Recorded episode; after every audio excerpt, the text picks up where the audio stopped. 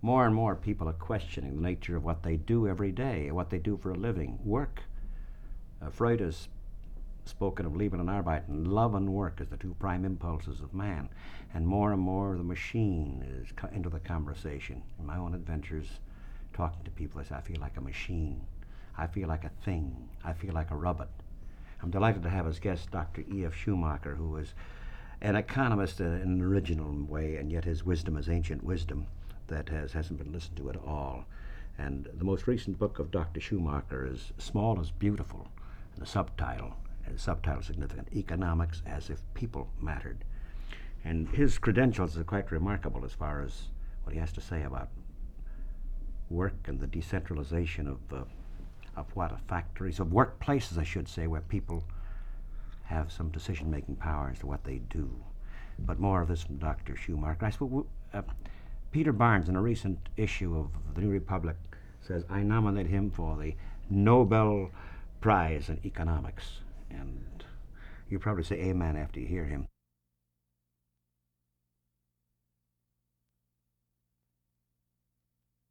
I thought perhaps you might listen to an old colleague of yours, Uday Bronowski, his thoughts about the city decentralization. And from his voice, we go to the Prime Minister of Sweden, Olof Palme, and his thoughts about the dilemma of work and technology today. And then you take off from there, Dr. Schumacher. Thank you. But the large city is now pointless. It is now pointless that great masses of people should stream into London or into New York every day in order to do work which they could just as well do out in uh, Greenwich or in Connecticut or in, in Reading or in uh, Cambridge. Uh, I'm speaking of Cambridge, England. The fact is that communication now is such that nearly all the work that is required of people could be done practically in their own homes, certainly within a few hundred yards of their homes. It's only a historical accident that we still bring people together as we did 150 years ago when the Industrial Revolution began. We brought them together then to work communally in factories. But with automation and with power on tap because of nuclear power, there will be no point in bringing 10 or 15,000 people into a factory. And most people will be able to do their work very close to their own community. So then each community will be full as far as richness, as far as entertainment, uh, whatever it might be, uh, enrichment outside themselves, as much as a large metropolitan city today because of the compactness. That's right. That's right.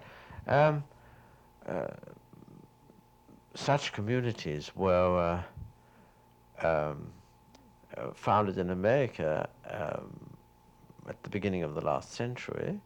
Uh, wasn't there a place called Harmony in New This is Hampshire? Robert Owen's dream then. Robert Owen's dream, and I seem to remember still, I seem to remember visiting Harmony in New Hampshire. Uh, now, Owen thought they were rather smaller than we now think, but nowadays there's no reason why a community of 30 or 40,000 shouldn't be absolutely, completely independent of uh, and have as full means as, uh, of enrichment, say, as a large metropolitan city in the world today. Increasing industrialization and technology, there's always an attempt by those who seek a simplistic approach to go back, nostalgia. Something here, uh, perhaps we'll talk about that when I get back. The green wave, so called, the nostalgia for the simple life, as though it were almost Luddite in nature, as though the machines could be destroyed. Be- Yeah. We have to face this reality, don't we? Oh, very. This is a very great debating point because um, our line is to defend industrial society as such. We have to keep it, otherwise we can't progress. Um, you can attack it in three ways. Either say we smash it all, and we have the revolution, and you damn well know that the day after the revolution, revolution you have to start all over again with running the same factories. And there goes indoor plumbing. Yeah. You know. Second uh, is to, to go back to a society of the past the green wave, which is a way of fleeing reality. And the third way is uh, to try to change it from within. And that is a long, painstaking reformist uh, way, and this we're trying to follow. Just to make the machine serve man, of Yeah. course. This is what it amounts to. But to destroy the machine, again, we come back to Yes. a phony kind of nostalgia. That you had to face. I thought perhaps fragments of two voices, that of Bronowski, uh, Jay Bronowski, who served in the Cold War with you in England, and Prime Minister Palme. Your thoughts on hearing those two fragments, Dr. Schumacher? I would say that uh, we first have to understand what's made the big cities possible. And uh, I don't want to go into a long disquisition, but it's had a lot to do with fossil fuel and with uh, oil. And the period of cheap and plentiful oil is now drawing to a close. In any case, cheap oil has already drawn to, drawn to a close. And so city life becomes more and more questionable and more and more burdensome, particularly for the, for the poorer sections. It's not a question of being nostalgic. They want to get out. They can't take the burden anymore. Now, it's all very well saying uh, we need the machine, but what sort of machines?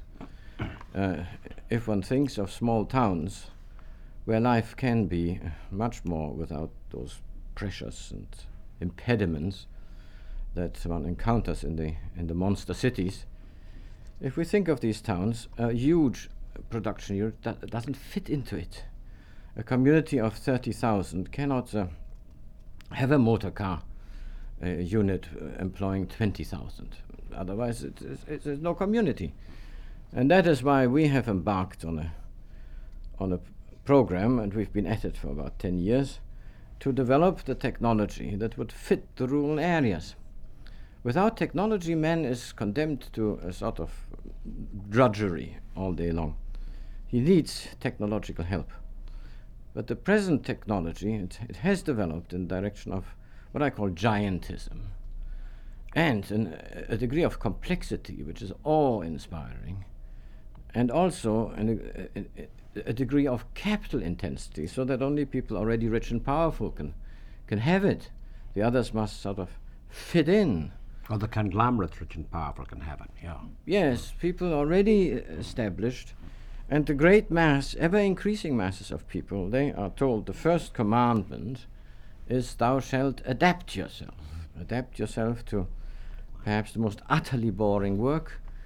Uh, adapt yourself to the necessity that Bronowski refers to of spending an hour getting to work and an hour getting away from work, uh, and then somehow find their compensations in so called leisure time.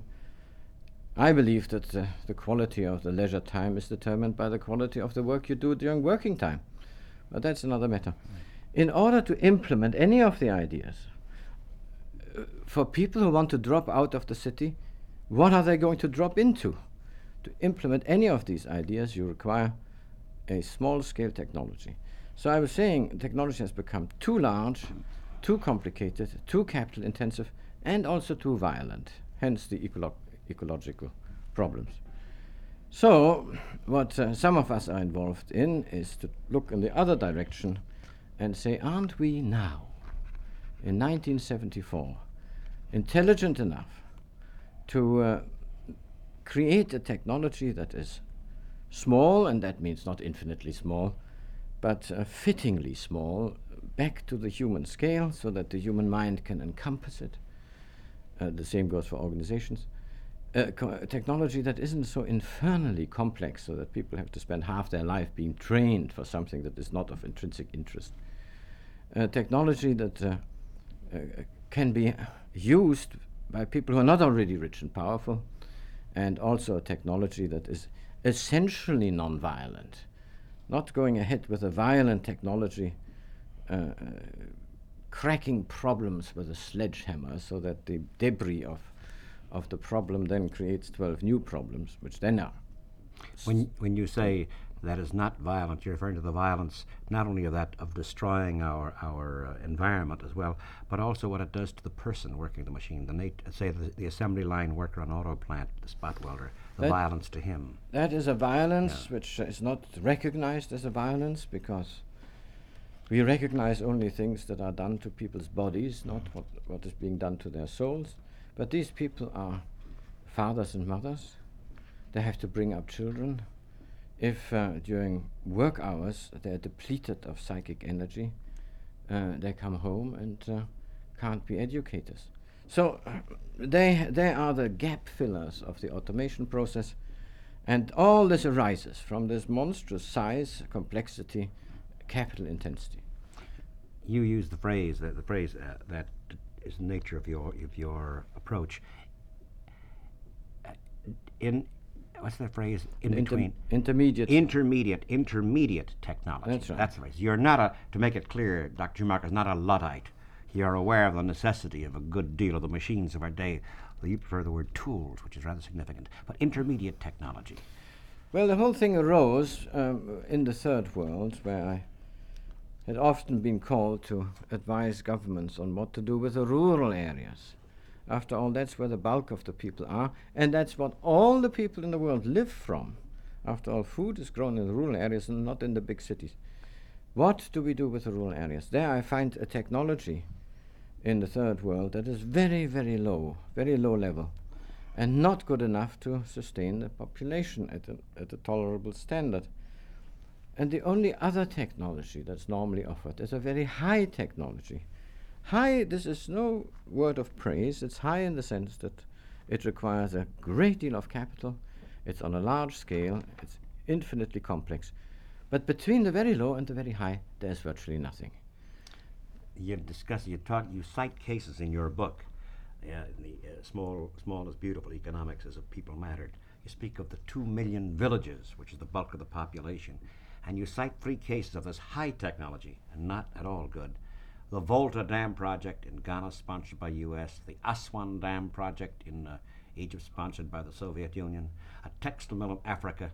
Would you mind dwelling on this? Because this, to me, is almost a classic case of what you're talking about. Cases of what you're talking about. Since you mentioned dams, wh- wh- what, what is the problem? Sometimes you have, of course, a, a flood control problem, but normally dams are put up for, for, for irrigation. But uh, on the whole, in most parts of the world, uh, the good Lord sends the water where it's wanted. The- he sends it in some places very, at very irregular intervals. In England, he sends it most of the time, but in other countries, in great big blobs.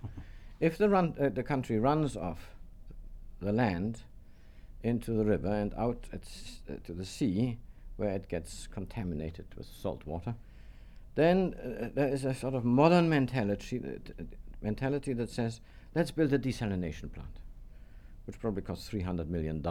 Well, even if they get the $300 million, even if it is built and even if it works, you only have clean water in one place, whereas you want it over the whole width of the country. So we say, no, let's hold the water where it's fallen and where it's wanted. For this, you need a small scale technology. Now, if you survey the literature, you find Aswan Dam, Volta Dam, how to do these things, that's extremely well documented. There are contractors who can do all that. But if you say a small dam to hold the water where it's wanted, where is the documentation? Who will teach it? The engineers that come from the rich countries, they say, oh no, this small stuff is uneconomic. We can't do it. But uh, what are they going to die economically or live un- uneconomically? you know, this is this is the question. You just, if I just read from uh, your book, Dr. Schumacher, the very point, Schumacher describes industries demanding such advanced expertise, such refined materials to finish their luxurious products. They cannot employ local labor, that is the indigenous labor of these third world countries, and or, or use local resource, must import skills and goods from Europe and America. And then you cite these cases. So what happens to the people there? They become just uh, adjuncts. Yes. Now, an increasing number of overseas governments are are swinging right over. They realize that this is the wrong road. It leaves out the people. It also creates a maximum of political insecurity. uh, and exacerbates the three problems, uh, as I would put it. First, mass flight of people from the land into big ti- cities, which are already unmanageable. Secondly, mass unemployment, because this kind of development doesn't pr- produce jobs. It's a very labor saving, highly capitalized type of industrial activity. And thirdly, the, the threat or actuality of hunger. So they're swinging right over and say, let's have the small, intelligent, small scale technology so that we can involve the people and the people can pull themselves up by their own bootstraps. Uh, let's produce the bootstraps. What's that phrase? You say, uh, to give someone a fish is one thing, but to give someone, to teach someone to fish, not that the uh, third world we don't know how to fish, but to, to give someone fishing tackle is one thing, but to teach someone how to make it. That's Basically, talking about find their own sense of respect in the work too. That's right. That's right. And their own independence. Uh, but this now is quite clearly not applicable only to the poor countries, Ah, but no. also to the, to the, to some extent, underdeveloped regions or denuded regions of the rich countries. I mean, there, there are very uh, innumerable cases where the population gets polarized into a few megalopolitan areas. Uh, the country is virtually denuded of people. Life becomes intolerably dull. The young leave. I was in a province not all that far from here, of another country, where they said the average age of the rural population is 56. The young leave not because they don't want to stay there, no, they leave because there aren't any job opportunities there. And there is tremendous overcrowding in a few big cities. And so they go to a large or a megalopolis where they get a job that is dehumanizing to a great extent. That's right. They get a job on the huge plant in Detroit or, or in Chicago or in some particular complex in Pittsburgh where they do work as a machine would do it, or serve the machine, tend the machine. That's right. So we have a, a triple bind here. What's not being done in the third world countries, what's not being done in uh, the denuded areas of a rich country, and what's even what and what is not being done in the big cities to the humanization of work is what you're talking about. That's right. And, and, and then society as a whole becomes increasingly ungovernable because people become, they may not know precisely why they're unhappy. They say, well, my wage packet is increasing, so they ask for still higher wages because that's the only compensation they can find. Uh, then to get more wages and spend it on more goods. But that again doesn't make them happy. So one is in a squirrel cage. And if, uh, if, if we don't correct it, uh, I have no doubt that um, all problems will exacerbate. We have seen. Uh, daily, you see, read about, and I've come across cases of what might be called sabotage, conscious or unconscious, bad craftsmanship, not because the person's a bad craftsman, because of the nature of the dullness, the deadness of his work. As you point out, escapism, one way or another, alcoholism, one way or another, nervous breakdowns. We see this more and more, obviously, related to work. That's right. Well, now, you see, we're told that science can, can solve pro- all problems, even the most obscure, that we can look forward to fusion energy. Just to give an example, uh, we know we can land a man on the moon, but when it's suggested we are now clever enough with science and technology to create a small scale non-violent technology, people throw up their hands in horror and despair. They say it can't be done. There is no theoretical argument which will establish that it can be do- done or can't be done. The only thing to establish it to, is to make the design studies, go ahead and do it. Now we've done this now for 10 years, and every time we've done it, it succeeded. And you can have perfectly viable small scale production so that even in a town of 20,000, most of the things that people want can be produced locally. N- Dr. Humer, I'm just about to come to ask you just what your suggestions are as you have in this book, because some will say, of course, I agree with E.F. Schumacher about this. Of course, he's right. But how, how in this highly technological, etc. age can we do this? And uh, Dr. Schumacher has very definite suggestions indeed. But before that, I'm thinking about what you said a moment ago about the dehumanization and uh, the nature of how people react and revolt in their own way. I met this farm implement work. I was looking for it here in Moline, where farm implement implements are made. He says the bad craftsman is rewarded and the good craftsman is penalized because the big thing is gross national product, production. And the good craftsman takes his time, therefore he makes less, so they penalize him. The bad craftsman shoots out a whole amount. Of course, you sell more, there's more repair work to be done too. So, this again is what you're talking about. Yes, but to find good repair chaps is becoming increasingly difficult because machines can't do the repair work. You need actually people for that. And you need careful people. You need craftsmen, in fact. Although, of course, the design has gone in a further direction of material wastefulness, namely, don't bother to repair, rip it out, and replace it. You're, re- you're really talking then about a feeling of creativity and thus pride in one's work. How then? Now we come to your to your suggestions and something you have seen happen, particularly at a certain company in England called Scott Bader. We'll speak of that no. But your suggestions, intermediate technology. Now then. Question is always um, if you have uh, a passionately held idea, uh, you, you, you spend a certain number of possibly years just preaching this idea.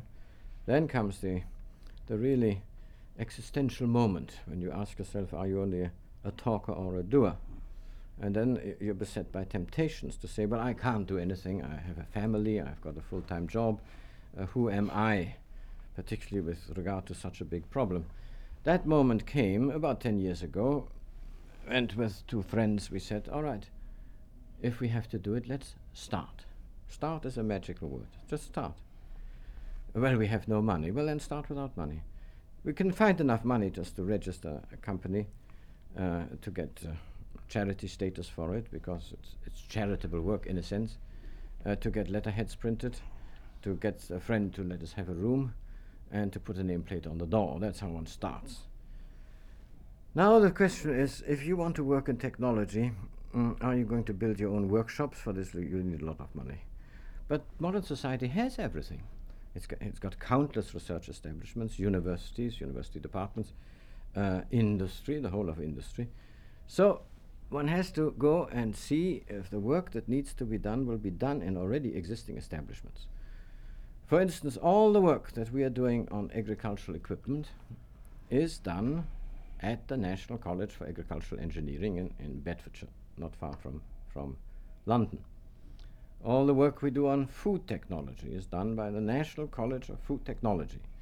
I have my full time people outbedded into these institutions. Now, what's the position there? In the last uh, so many years, we've had an immense inflation in the number of students. All these students want to take some kind of a degree.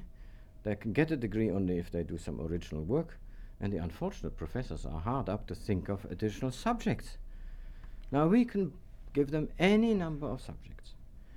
Uh, a, a, general uh, line for subject is all right, we know how to do it on a big scale. Can you ferret out how it can be done efficiently on a small scale? We had a problem of metal bending in order to get the rim around a wooden wheel for ox carts in, in Africa. Metal bending, I mean, Pittsburgh in Sheffield, in Bochum, is no problem. But out in the, in the field, in the small town, you don't want the big machine. You can't afford it. it. There isn't a market for that. Can you devise a small implement to do it? Of course you can.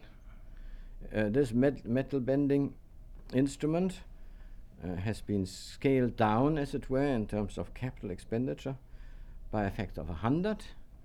And previously, the smallest thing that was available needed electricity to drive it, and this can be operated by two men. Now, I'm not saying that fits into Chicago, but it fits into the, the millions of places that are not Chicago, where there are tens and hundreds, even thousands of millions of people. So the, the, the way of procedure is not to drop out of society and start from scratch. I mean, that uh, is only for heroes who want to establish that it can be done. So I take my hat off to them. But it's also a one off phenomenon the, the art of the game is to mobilize, to be a catalyst that mobilizes already existing resources. People say to me, industry would never touch it. That is not my experience. Of course, you have to have a, an intelligent approach to industry. You find many highly intelligent people in industry, and you tell them, look, you have been going for the big, complex, highly capital intensive stuff. Uh, the time comes where this may be very dicey. Any, even the best designed ocean steamer carries a lifeboat. Wouldn't it be wise for you to also have a lifeboat? If there's a demand for small scale equip equipment, can you meet it? If you haven't done the design studies in good time, you can't. Why don't you help us to do these design, uh, design studies? And once you have created it, every time it turns out the demand for it comes from all over the world. Of course, this is you're saying, of course, throughout you've been saying that the imagination has not yet been touched. The the ability is there, the technique is all there. The idea gi- we're so obsessed with gigantism, is what you're saying. That demeans man, diminishes man even more. instead of the adjusting it to his size, and without, uh, as I make it quite clear to the audience, without going back to green wave simplistic approach. That's not it at all. To now, to this 20th century, last part of it. We take perhaps we take a slight pause, and then Dr. Schumacher, you can cite a case in point or a dramatic case in point. The company, Scott Bader, this plastics company in England that is so clear, it seems to me, in its approach. And this is done within the framework of that society. And there can be many Scott Baders, is what you're implying. Yes, this is uh, to some extent a different subject, although we have struggled now at Scott Bader for 23 years to really humanize the work process in this chemical factory. But uh, the schoolboy calls chemistry stinks, and the factory just stinks the same as 23 years ago. Yes, working conditions have been improved, but the work is essentially dull. Now, um, it is not as as if in those 23 years since we put that firm on a common ownership basis that uh, great improvements have not been made, but not specifically in the work process. That turned out to be unalterable. What we have done instead is to say we are a community. We don't uh, spend all the week at the factory. The week has 168 hours, and only 38 hours are spent in the factory or in the office or in the laboratory. What are we doing with all the other hours? Well, some we need for sleeping, but if you make a big allowance for sleeping and uh, various other necessary functions, you still have more time left than all your working time. What do you do with that? Well, modern society offers them television, but television has not yet made anybody happy. It may have mm, helped him to, to, to, to, to kill time painlessly. You said kill time, interesting phrase, that verb. To Kill kill, time. time. yeah, it's interesting. kill time. These people have intelligent brains, intelligent hands. They want to do something with it. Now they all have to have some motor transport to the factory because it's there's no public transport. And do you, as you know, I mean, there's a special relationship between man and his car. He often, I'm sorry to say, treats his car better than he treats his wife. Um, but when the car breaks down, he can't do much about it because he hasn't got the proper gear. Well, then, we are a community. Why don't we build ourselves a community workshop where we repair our own cars? Uh, now, this the chaps did this. Um, a couple of old age pensioners are running this it This was in England. in England under the auspice of Scott Bader. A couple of old age pensioners are running it. They're happy now. They have a function, and when the car breaks down, they just pull it into this workshop and repair it themselves. The cost to them is just the cost of materials, and then they know it's going to be well done because they do it themselves.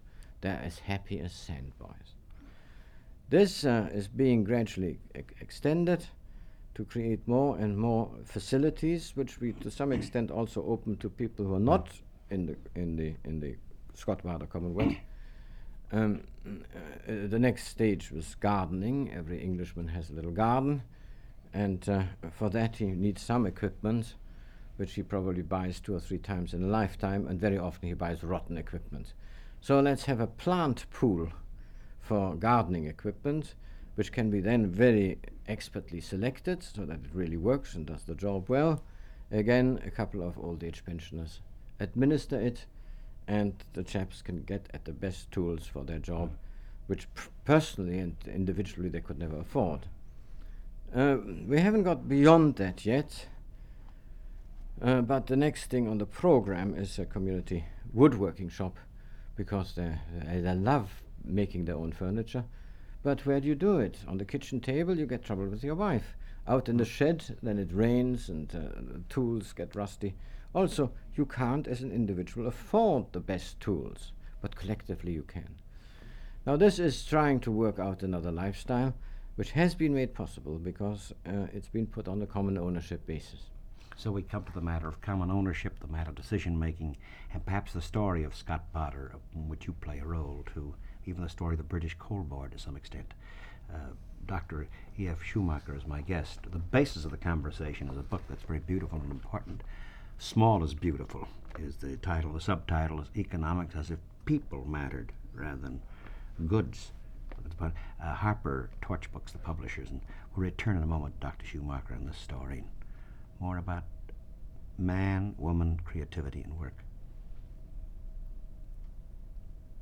resuming the conversation with Dr. Schumacher, you mentioned Scott Bader, this company, and you speak of the nature of work, of people finding their own way of doing it together, uh, in which they, they see the end, end result of what they did, in contrast to an assembly line worker who just shoots wells into the car and this snake known as the assembly line. But the company itself, the story is a very astonishing one, uh, dealing as it does with that's what seemed to be a vision, utopian, yet quite a reality. It's not utopian because utopia means it doesn't exist anywhere, whereas Scott, Scott exists. Yeah. it has been in existence now um, on that basis for uh, 23 years. And during those 23 years, it's, go- it, it's, it's gone from strength to strength. Now, this was a plastics plant. Yes, wasn't it's the leading firm making polyester in Britain, uh, with uh, with with uh, licensees all over the world, and uh, was set up by uh, an originally Swiss gentleman, Ernest Bader, a Quaker, who, as a young man, had felt very much aggrieved. He was penniless. And he was a little employee, and he said to himself, All my life I'm going to be pushed around as a little employee. Uh, but he wasn't because of outstanding ability, there's no doubt about that at all. And then he carried on and he became, in fact, the boss. And at the age of 60, he sort of remembered himself, remembered his own youth, and said, Good Lord, what am I doing? Now I'm pushing these people around. I'm not going to do that. I'm not going to spend my life like this. And so he went and consulted various people, and that's how I got in touch with him. Uh, let's make uh, something quite new a new constitution for the firm, putting the whole thing on a common ownership basis. I don't want to be the capitalist. I'm quite well off now, and I don't want to become rich. Why should I become rich? I can't take it with me. Uh, and uh, let's uh, im- let's implement certain basic truths.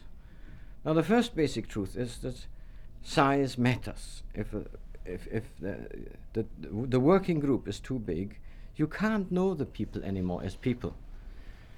Now, rightly or wrongly, we came to the conclusion 400 is about the limit where you can still know people as people and know something about their real human circumstances.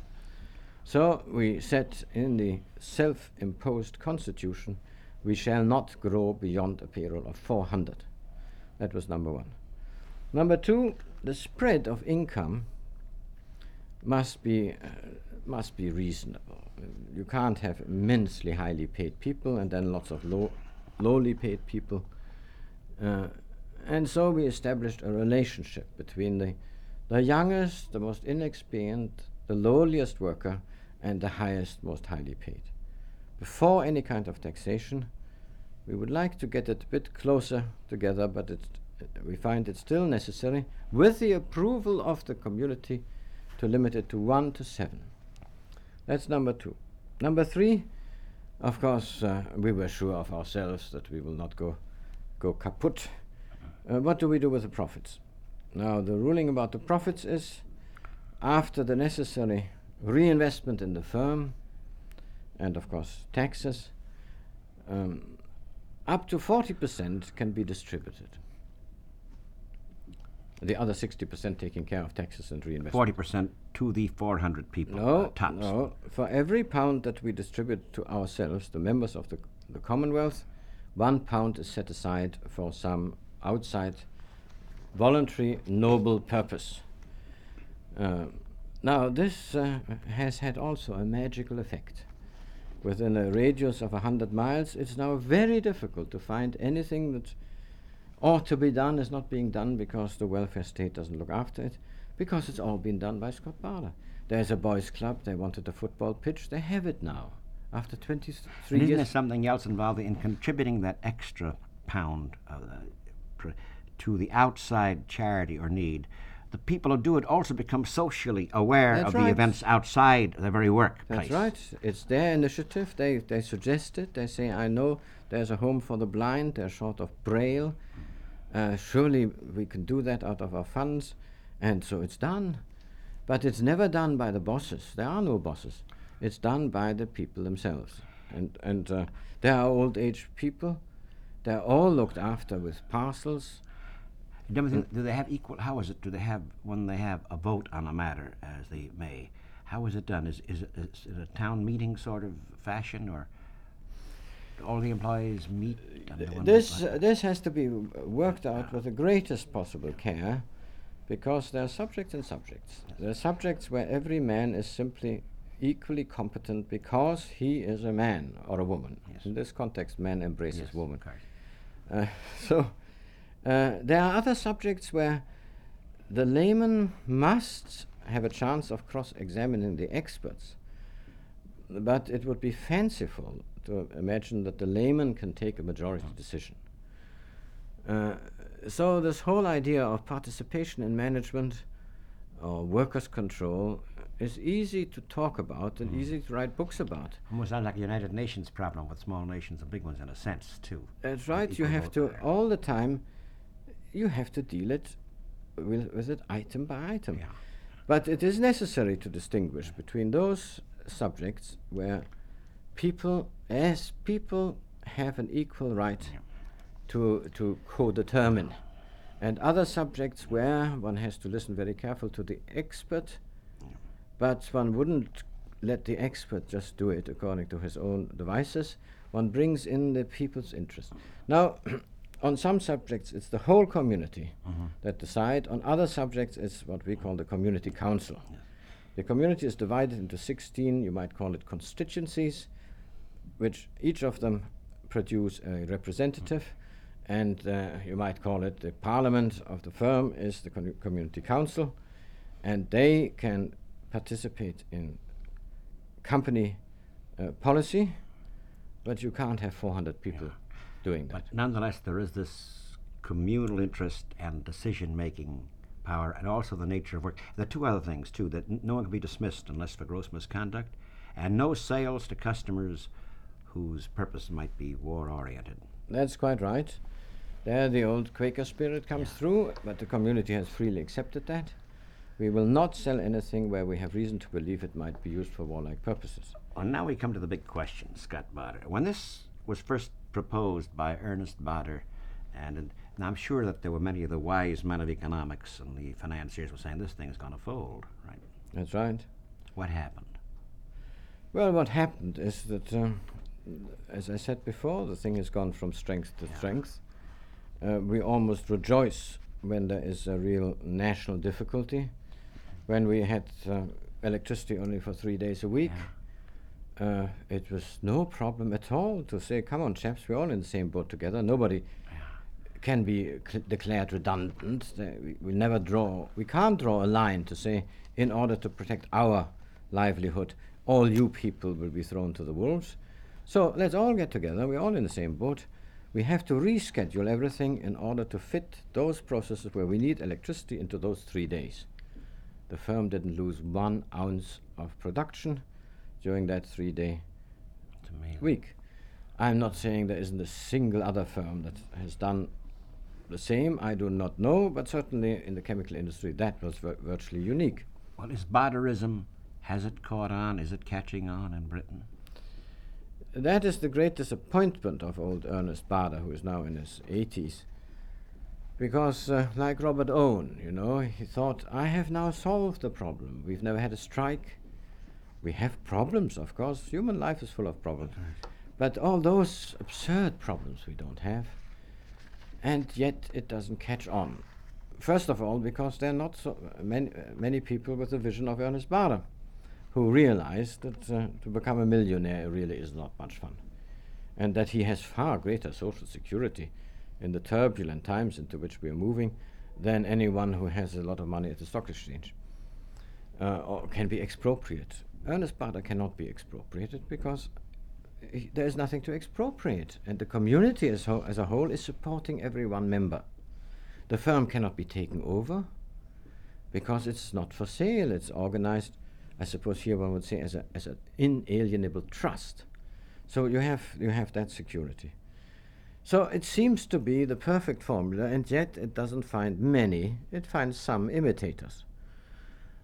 But uh, I don't think this is something to be despondent over, because a wind is rising uh, where many of the traditional ways of conducting business and industry are really called into question and become to some extent inoperative.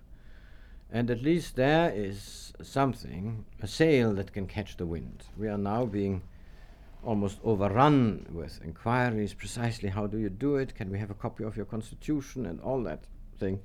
In fact, sometimes it becomes so burdensome that you can't, carry on with your work. These queries come from industrialists too. From industrialists. Ah, they do. Oh, we're not interested in. Yeah, in well, that's interesting because the reason I say this, this book, Working, I worked which deals with the thoughts of ordinary people, the great many novels, and their discontent and their dreams and yearnings, and they're very articulate.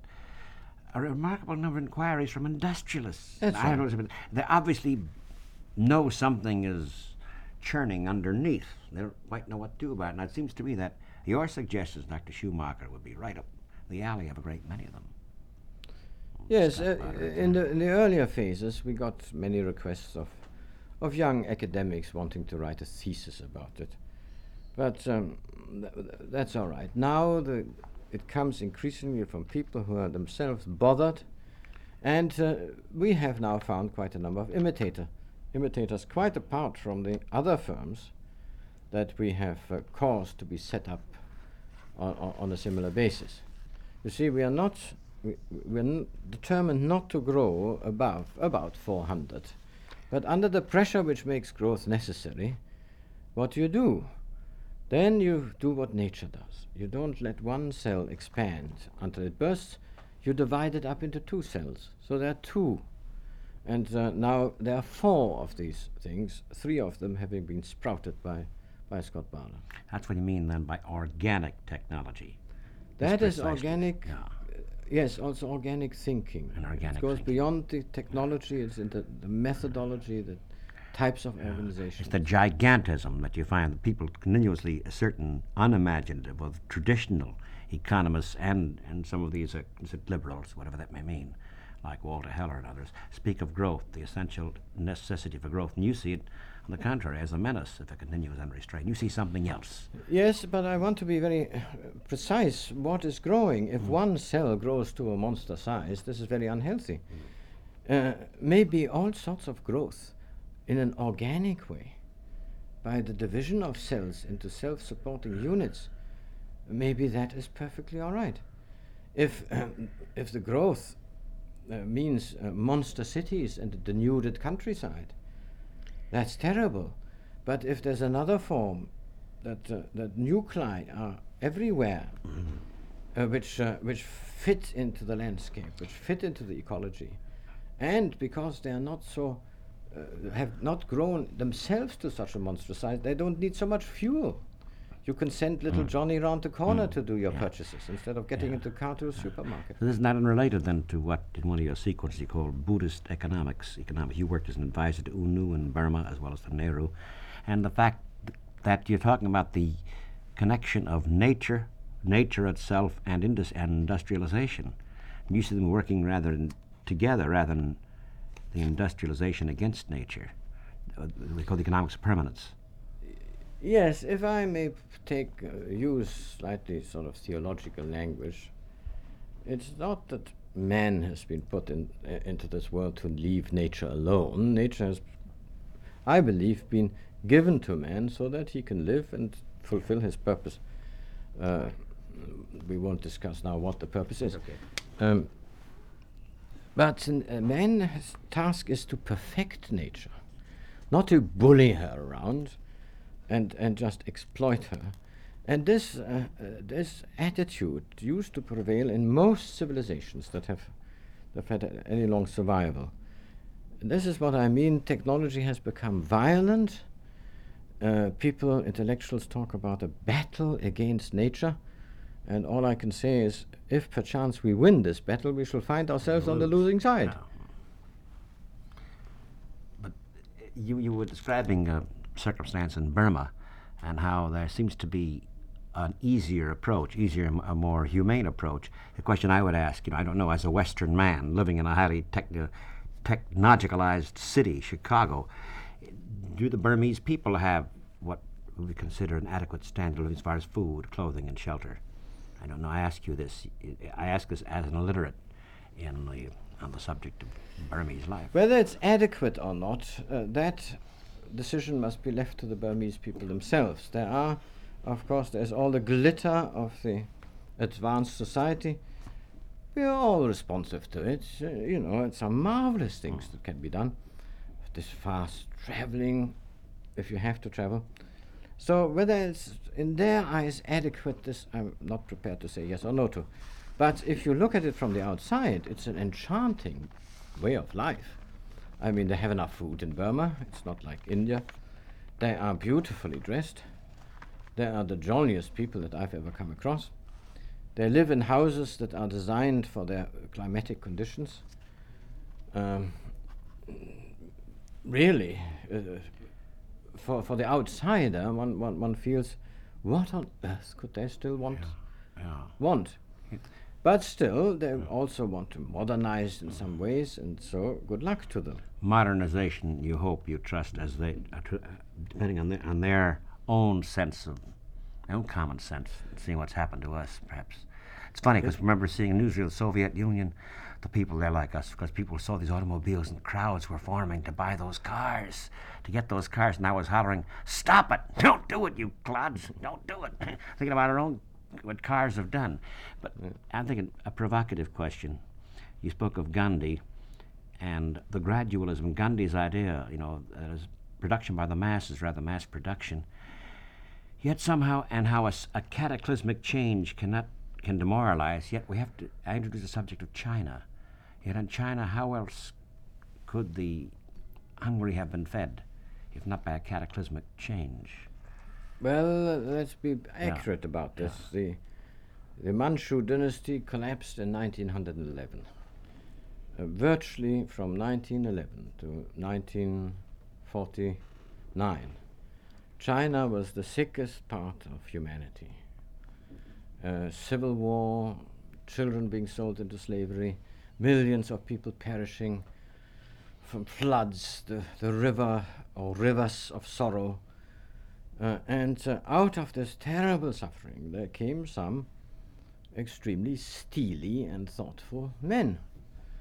Uh, I'm not recommending them for any other society, I'm just reporting what, what happened. Mao and Zhou Enlai and others, there were men who had really thought it all through, who had been through fire, through real hell, uh, but made a positive notion out of it.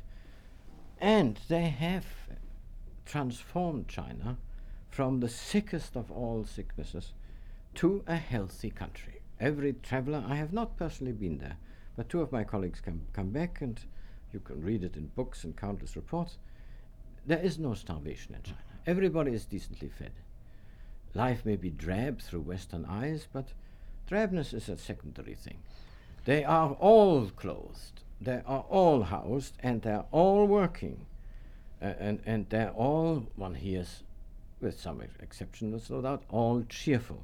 Particularly the children are so boisterous and happy that uh, you, when you look ac- across to other parts of Asia, Oh, of course, that's what I, w- I was implying. That, of course, was, mm. how could that have been done though without a cat in a country so huge, without a? It could not be done a Gandhi-esque way. That's the point I'm trying to raise. It's A difficult thing. No. Uh, th- This is based on real insights of what needs to be done. Also, on the Gandhian insight, there is enough enough for ev- everybody's needs, even in a very poor society, but not for everybody's or anybody's greed. Now, such insight can come through pure thought, pure insight, or it comes through comes through suffering. But our task in life is to avoid the suffering. Yeah, of course. Now, Gandhi, uh, who has been put on a pedestal as the father of the nation, while the nation is going quite a different way, Gandhi was the most competent third world economist that I have ever come across.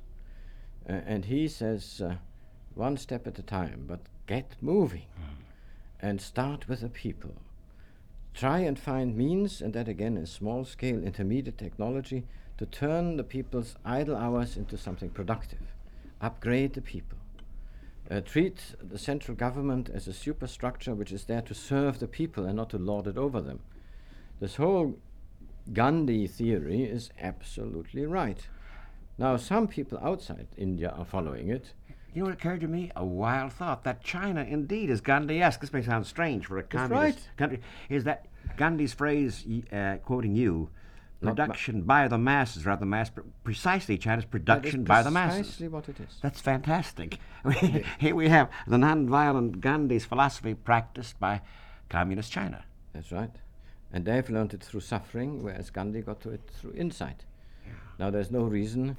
Uh, Nyerere in Tanzania has got to, to it through insight. So he's trying to follow that. Of course, uh, things with variations uh, adapted to the conditions of the country. Where does that leave us now? Your thoughts, uh, Dr. Schumacher? This has been very provocative and very exhilarating, I, I trust, for listeners as well as for myself. Our industrialized countries, those in which we live, you made suggestions of that which can be done, not for the people of the third world, but helping them do it. That is, leading them in a sense, giving them the break, the tools by themselves. Now we come to the people living in the large cities, let's say Chicago. What outlook here? It may well be that the very large cities, for a long time to come, cannot be saved. Uh, of course, they will continue in some way, but uh, uh, lots of people will want to get out. They want to drop out of the city, and I believe one has to really take steps uh, to provide something they can drop into, because merely dropping out is not good enough. Now, what can they drop into? I'm, of course, as a European, always amazed by the size of the United States.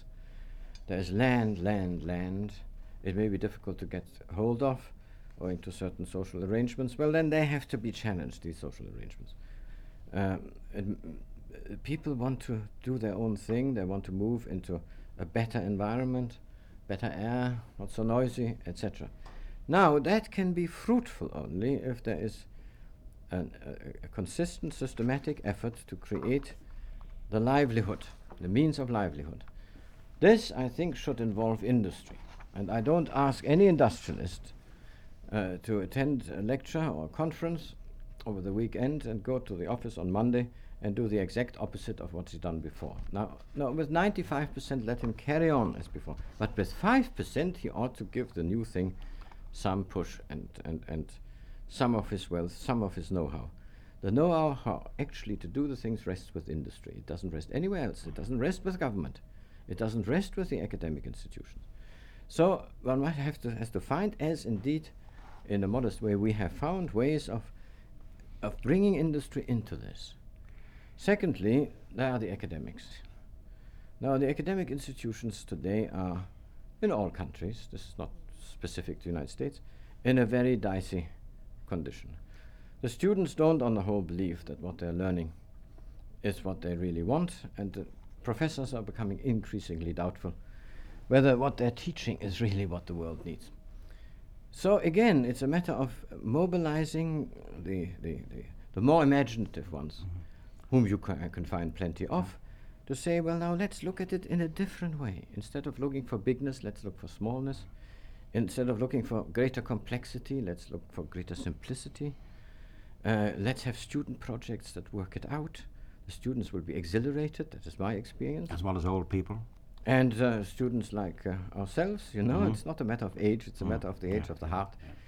Uh, and then something can really happen. The pioneering groups that are doing it in isolation, they must be given the, this help from those parts of society uh, that, that I've just mentioned. And it's interesting to come back to Ernest Bader, your man you know and have advised. His case, he is, it's in a sense to the self-interest of these very industrialists, because Ernest Bader is safer than most industrialists. If there's a crash, the fact is he has almost has an autonomous, an, an, autonomous life there, industrial in a sense. To society, of course, but much stronger than the traditional big shot industrialist. Well, let's put it this way. With the, with the two sides of industry battling, the industrialist, no matter how rich he is, he's got more enemies than friends. And if he loses his money, or if he's expropriated, or there's turmoil, whom has he got to lean on? Ernest Bader has 400 people who are absolutely loyal to him because He, no one can say he's ever exploited them.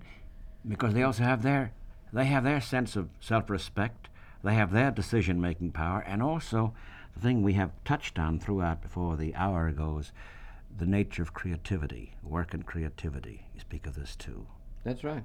That's right. you know what might be just right i think uh, dr schumacher the last passage from your book if you'd read it. In a sense it adds up to that. It's theological and yet everything's related. Small is beautiful is the book. Economics is people mattered the very significant subtitle indeed. And uh, harper's the publishers and it's, a powerful work and it's original work.